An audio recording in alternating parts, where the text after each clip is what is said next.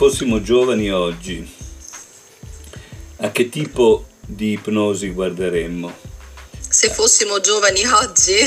Sì, se fossimo oggi quelli che hanno iniziato, nel caso nostro di Marco e me all'inizio degli anni Ottanta, li dovessimo trasportare eh, nel 2021, eh, mentre noi all'epoca eravamo, potevamo essere innamorati di Bateson piuttosto che di Ericsson, piuttosto che di Václavic, PNL o altro. Oggi che tipo di passione, che tipo di interesse potrebbe avere un, un Ennio, un Marco e un po' più in là una Costanza, ecco, eh, per quello che è l'offerta attuale? Ma guarda, su che cosa potrebbe essere appassionante in un'offerta attuale, non lo so, eh, se lo sapessi avrei successo in questo momento.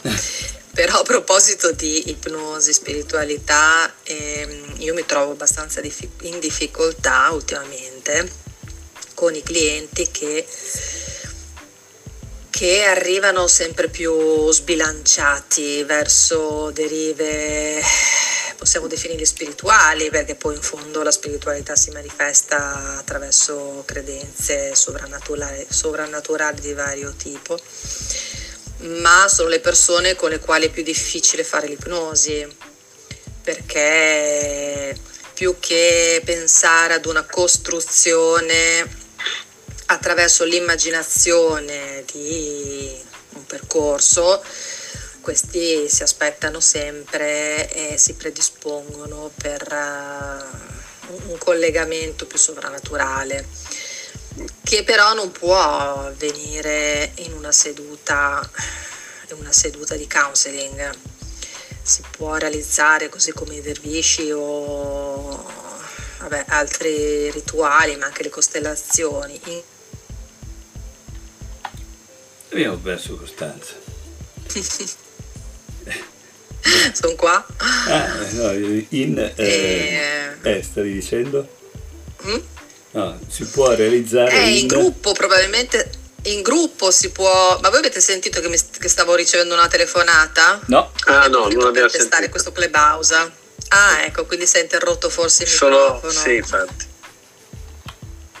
In gruppi dicevi. E, ehm, però nel, nel, counseling io faccio molta fatica a gestire la, la, dimensione spirituale quando mi viene presentata in questo modo e ultimamente mi viene presentata molto in questo modo, cioè in questa crisi che tutti stiamo vivendo, eh, considerate le circostanze che ognuno vive in modo tragico a modo suo,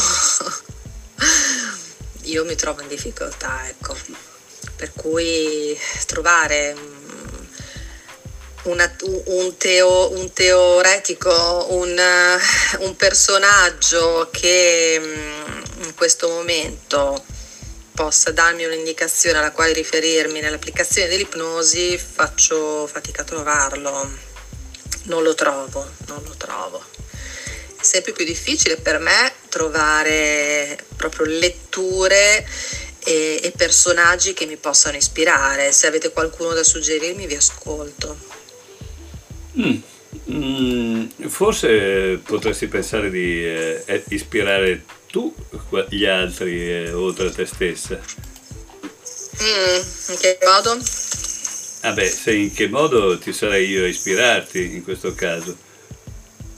Non ho capito. Se dovessi dirti in che modo sarei io a ispirarti. ah, vabbè, facile così però, eh. eh voglio vincere facile, come dice la pubblicità nel senso che eh, probabilmente c'è anche un discorso evolutivo, cioè il rischio è che eh, per molti che quando tu dici ho appreso una cosa che si chiama ipnosi ad esempio, vuol dire che sono arrivato al capolinea invece di e quindi smetto di, di, ricercare oppure ricerco ma solo per confermare quello che già so. Mm. Eh, tu parli di eh, periodo di, di, grossa crisi ed effettivamente sotto certi punti di vista lo è, ma è anche vero che stiamo molto eh, mettendo mh, mm, una sottolineatura, no? per usare una, una chiave sistemica, no? quando Bateson diceva il potere non esiste, è una sottolineatura che viene fatta a degli eventi che eh, hanno un senso come evento e non necessariamente eh, come potere. Anche in questo periodo eh, si sta parlando di crisi e ne, sta, ne si sta facendo una divinità, eh, evidenziandola, mettendola sempre al centro dell'attenzione, un po' come la parola Covid. No? Eh, il, in questo momento però è possibile anche che eh, i percorsi che noi abbiamo intrapresi eh, stiano un po' cambiando faccia. Ad esempio, mh, mm, tu dici di, eh, de, de, dell'aspetto sovrannaturale e mi viene il sospetto, ma eh, contraddicimi se, se sbaglio, che ci sia molto riferimento a, all'ipnosi regressiva, Costanza. Ma non solo, non solo. Non solo. No, c'è proprio verso, verso soprannaturale in generale, sì, sì. Sono d'accordo. Secondo me, io sono rimasto a una mia vecchia frase, una, una cosa che dicevo anni fa, che le, gli scienziati avevano calcolato che intorno al 2015 la, la conoscenza sarebbe raddoppiata ogni quarto d'ora. Non so se poi è, è finita così, ma sicuramente siamo in quella direzione. Le chiacchiere sono sicuramente quadruplicate eh, ogni d'ora. Conoscenza è un'altra cosa. Le chiacchiere sono infinite, ma anche la conoscenza in generale. Se tu vuoi, vuoi vai in un ambito specialistico ti accorgi che per andare a essere informato bene su una certa una certa cosa devi veramente approfondire così tanto che... Abbiamo che molte informazioni, forse sì, ho un'idea diversa della conoscenza, per quanto riguarda le informazioni è così, sì. sì. No, conoscenza di questo tipo, sì, certo, sì. conoscenza di quello che chiamiamo il mondo, la realtà. Che... Allora, io mi metto nei panni, ma io stesso, se io dovessi dire, io credo a poche cose e intorno a quelle rimango. Quindi se dovessi tornare indietro e essere giovane adesso, penso che mi terrei strette le cose in cui credo e punto. Ma eh, con, con tutti i rischi di essere limitato da queste. Ma il, eh, se mi metto nei panni di una persona che non conosce ad esempio l'ipnosi, eh, è facile dall'ipnosi, dall'esperienza che puoi vivere, andare in qualche modo a, dire, a vivere suggestioni più che ipnosi.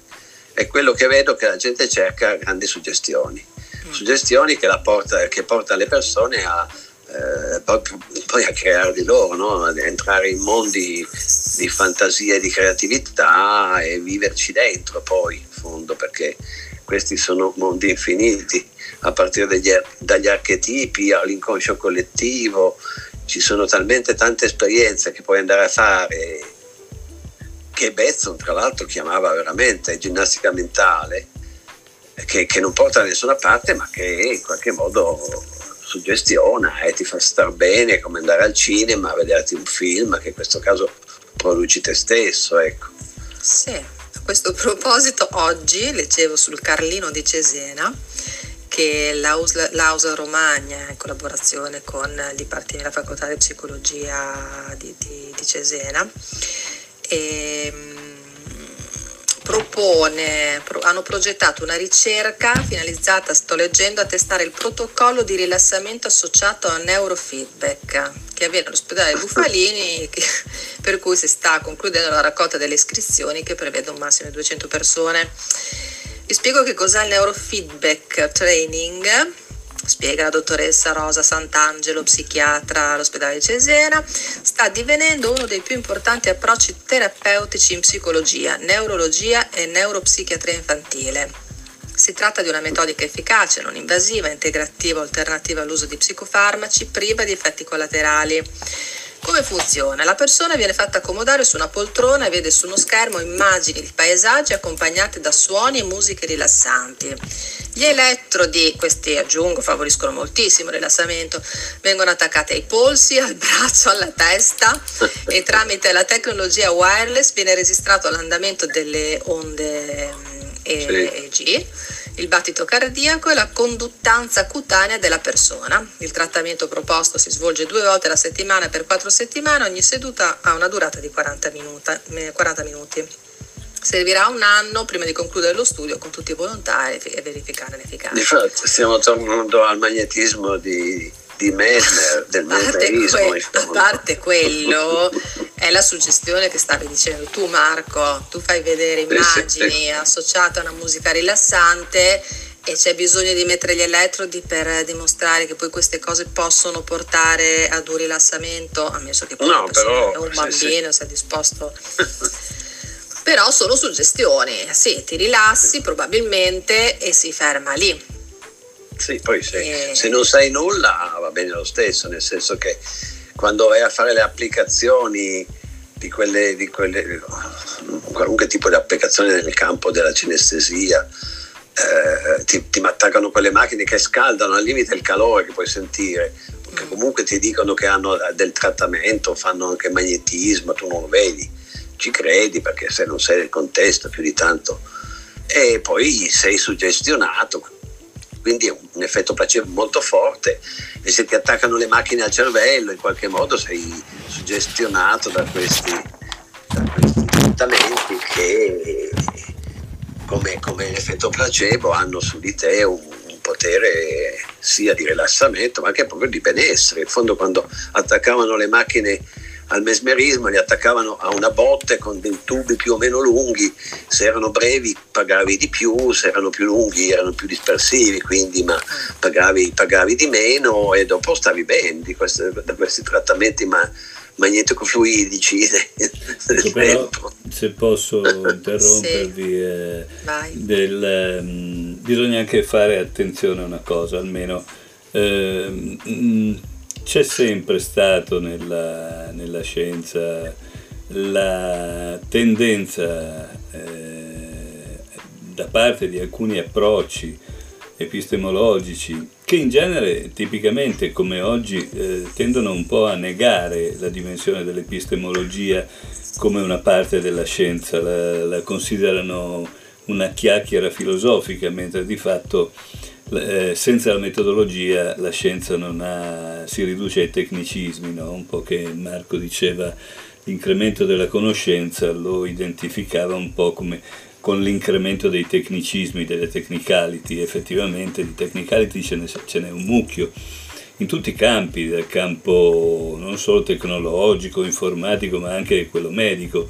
Eh, pensiamo soltanto ai discorsi sui virus. Eh, eh, ce ne saranno decine che si contraddicono l'uno con l'altro, tutti dicendo che loro sono più scientifici degli altri, senza che nessuno sia in grado di affermare che cosa è effettivamente scientifico, salvo quelli che dicono signori io non ne capisco ancora abbastanza per poter dire chi ha ragione o chi ha torto, che è un po' la dimensione forse più fondante. Il, eh, il rischio è che un po' eh, andando a qualificare come suggestione tutto quello che eh, si va facendo che però non segua la metodologia de, di appartenenza, si faccia un'operazione di colonizzazione come è sempre stata fatta e come fanno un po' tutti, ecco, con la sola conseguenza che poi dopo ci si dà in testa, si fa, si fa la guerra e si, confonde, e si confondono molto anche i clienti stessi, ecco, che non, non, hanno le idee chiare di quelle che sono le proposte eh, che ci sono in giro, perché oggi noi parliamo di mesmerismo in una certa maniera, dicendo che è una cosa grossolana.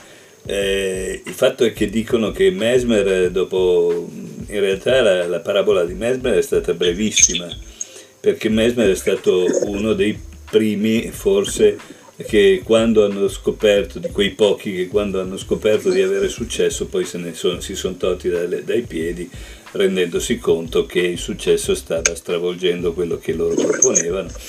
E pare che chi, quei pochi che l'hanno visto, non mi ricordo eh, sulle rive di quale lago lui era andato a stare della, della, della Svizzera piuttosto che della Germania, eh, lui riuscisse a portarsi dietro tutti gli uccelli un po' come San Francesco, ecco, cosa che Ericsson non riusciva a fare, ecco, per, per esempio.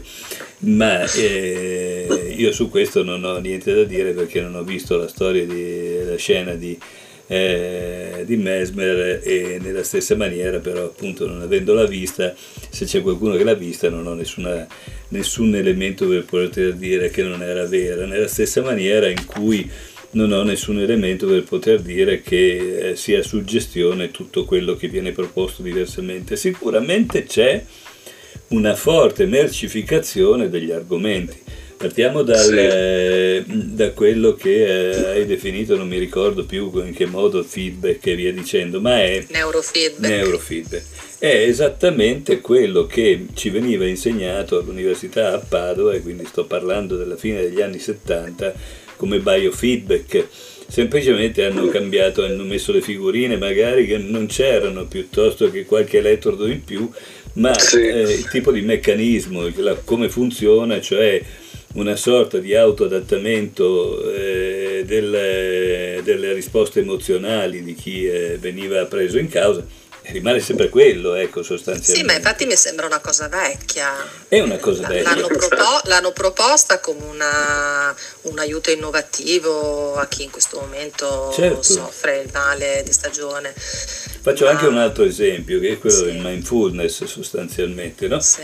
Mindfulness eh, o mindfulness che si voglia chiamarlo è, è, sostanzialmente una derivazione delle forme meditative del, del buddismo fatta con, eh, introducendo, se vogliamo traducendola con un linguaggio più affine ai nostri giorni.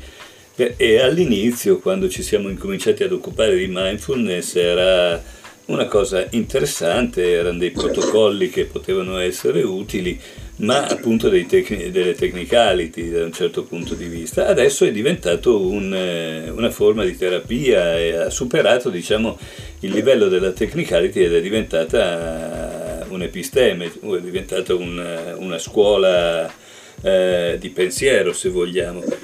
Que- tutto questo sì, che... se, le, se, ne sono se la sono accaparata gli psicanalisti o gli psicologi comunque sì sì ma chiunque se la fosse accaparrata eh, il concetto fondamentale è che se l'è accaparrata in maniera commerciale quindi eh sì. eh, costruendo del marketing attorno al nome marketing attorno al nome del quale neanche noi siamo estranei perché ad esempio eh, tutto il battage che c'è stato e che continua ad esserci attorno all'ipnosi regressiva eh, di fatto porta clienti che sono attratti da, dal marketing del, della regressione. E, eh, complice anche il fatto che chi la propone la propone spesso senza un, eh, un particolare approfondimento della, del proprio approccio alla cosa, eh. voglio dire, mica tutti fanno ipnosi regressiva con gli stessi fini e con le stesse modalità, però al di là del fine e delle modalità che uno sceglie, l'enunciato di, di quello che adotti, quello è importante darlo, ecco, sostanzialmente. E finisco la cosa dicendo, eh, quello che... Mh, in qualche modo dal mio punto di vista comporta la tematica eh, dell'ipnosi ed è un po' la ragione, come ho detto diverse occasioni, per cui mi sono allontanato ecco, da definirla ipnosi, è perché tutto sommato quello che viene alla ricerca dell'ipnosi troppo spesso, non dico che siano tutti per la verità, ma troppo spesso cerca la magia, cerca sì, sì, la, la, soluzione immediata. Ecco, tu mi fai... Poco importa se dietro c'è un, un, criterio spirituale piuttosto che un criterio scientifico, il concetto fondamentale è che tu mi fai la magia. Eh, e questa cosa chiaramente favorisce l'aspetto commerciale dell'ipnosi, ma eh, sfavorisce... Anche la delusione però. Eh? Anche la delusione. Perché uno viene da, da, me e si aspetta la magia, io la magia a volte succede che, che, che si verifichi la magia ma ultimamente è sempre più difficile Beh, perché quando, la richiesta è sempre più quella del miracolo. Quando si verifica la magia, spesso si verifica perché nasce proprio dal, dal, dal cliente la magia. Ah, certo. Tu la favorisci e, e, lui. Ma sì, infatti il problema è l'abbassamento del quoziente intellettivo del cliente. Cioè, mi rendo conto che dicendo queste cose. No, ti, sì, ti sei bruciata un po' di clienti. Eh, Ma... Però io quello che voglio un po', eh, capisco la, la, la, la perplessità, ma eh, secondo me quello che è l'abbassamento che era già all'origine, se vogliamo, del mestiere, ma che adesso è diventato stratosferico, è l'abbassamento dell'impegno del cliente, della voglia di eh, far fatica, perché comunque eh, stiamo parlando bene o male, dal mio punto di vista, l'ipnosi è una forma di apprendimento soprattutto. Ah certo, ma è questo che i clienti ultimamente non... non e l'apprendimento ci insegna la scuola quando abbiamo fatto, sì, d'accordo, molto dipende dall'insegnante che ti trovi, però sta di fatto che gli esercizi a casa li devi fare a prescindere so, dall'insegnante certo. che hai. Eh. E questo è un cambiamento che è, la gente si rivolge all'ipnosi proprio per evitare ecco, questa, questa, fatica, questo sforzo, Infatti, questa problematica. Che è il presupposto, il presupposto sbagliato. Sbagliato o non sbagliato, sta è di sbagliato fatto... perché non porta a niente. Sta di fatto che probabilmente quello che eh, servirebbe adesso è una sorta di pedagogia eh, per l'ipnosi